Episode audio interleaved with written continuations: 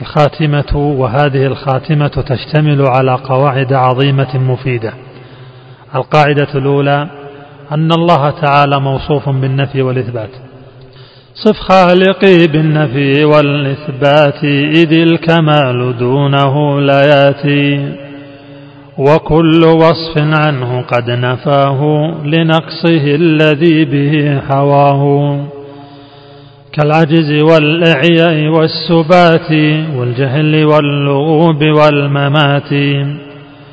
والنفي محضا ليس مدحا إذ يقال في عدم أو للضعيف والمحال.